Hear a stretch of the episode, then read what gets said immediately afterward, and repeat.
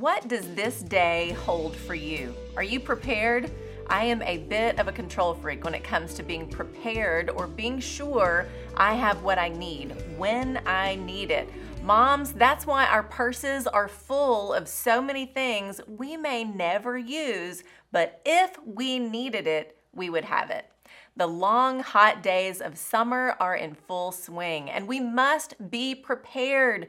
There are harmful UV rays, mosquitoes, germs, the heat, and so much more that we need to protect ourselves from so we can actually enjoy being outside, at the pool, on the lake fishing, hiking, or whatever adventure we have planned.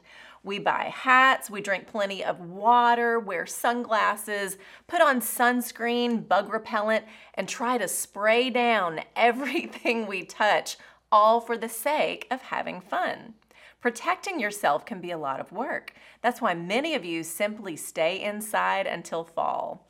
From a spiritual perspective, there is a war raging. Darkness and evil abound, but I stand on the promise in 1 John 4:4, which says, "Greater is he that is in me than he that is in this world." That truth gives me confidence to go outside, live this life, walk in victory, and shine the gospel light to those around me. That is our mission. We must be prepared for battle. How do we do that? The Apostle Paul actually lists what we need. He calls it the whole armor of God, and we read about it in Ephesians 6:10-20. The armor includes a belt, breastplate, protection for our feet, a shield, helmet, and sword. We're going to be focusing on that all month long. We'll break it down and look deeper into why each piece of armor matters, why we need it, and the steps we can take daily to put it all on and be prepared.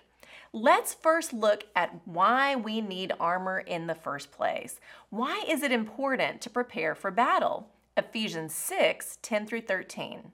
"Finally, be strong in the Lord and in his mighty power. Put on the full armor of God so that you can take your stand against the devil's schemes. For our struggle is not against flesh and blood, but against the rulers, against the authorities, against the powers of this dark world, and against the spiritual forces of evil in the heavenly realms. Therefore, put on the full armor of God, so that when the day of evil comes, you may be able to stand your ground, and after you have done everything, to stand." So what is the very first thing we need to stand strong? Paul says to be strong in the Lord and in his mighty power.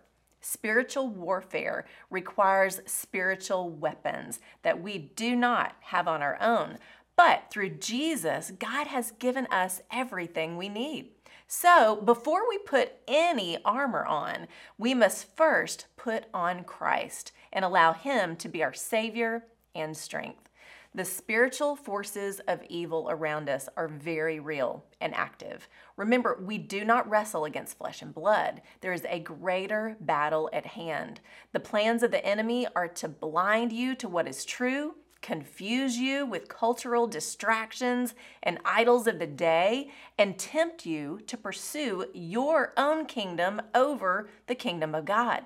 The good news is this: by daily putting on the full armor of God, when evil comes, we can stand against it. That's the truth.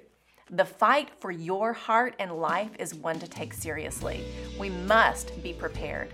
Join me next time as we look closer at the first piece of armor and discover why it's the foundation for all the rest. I'm Lori Klein.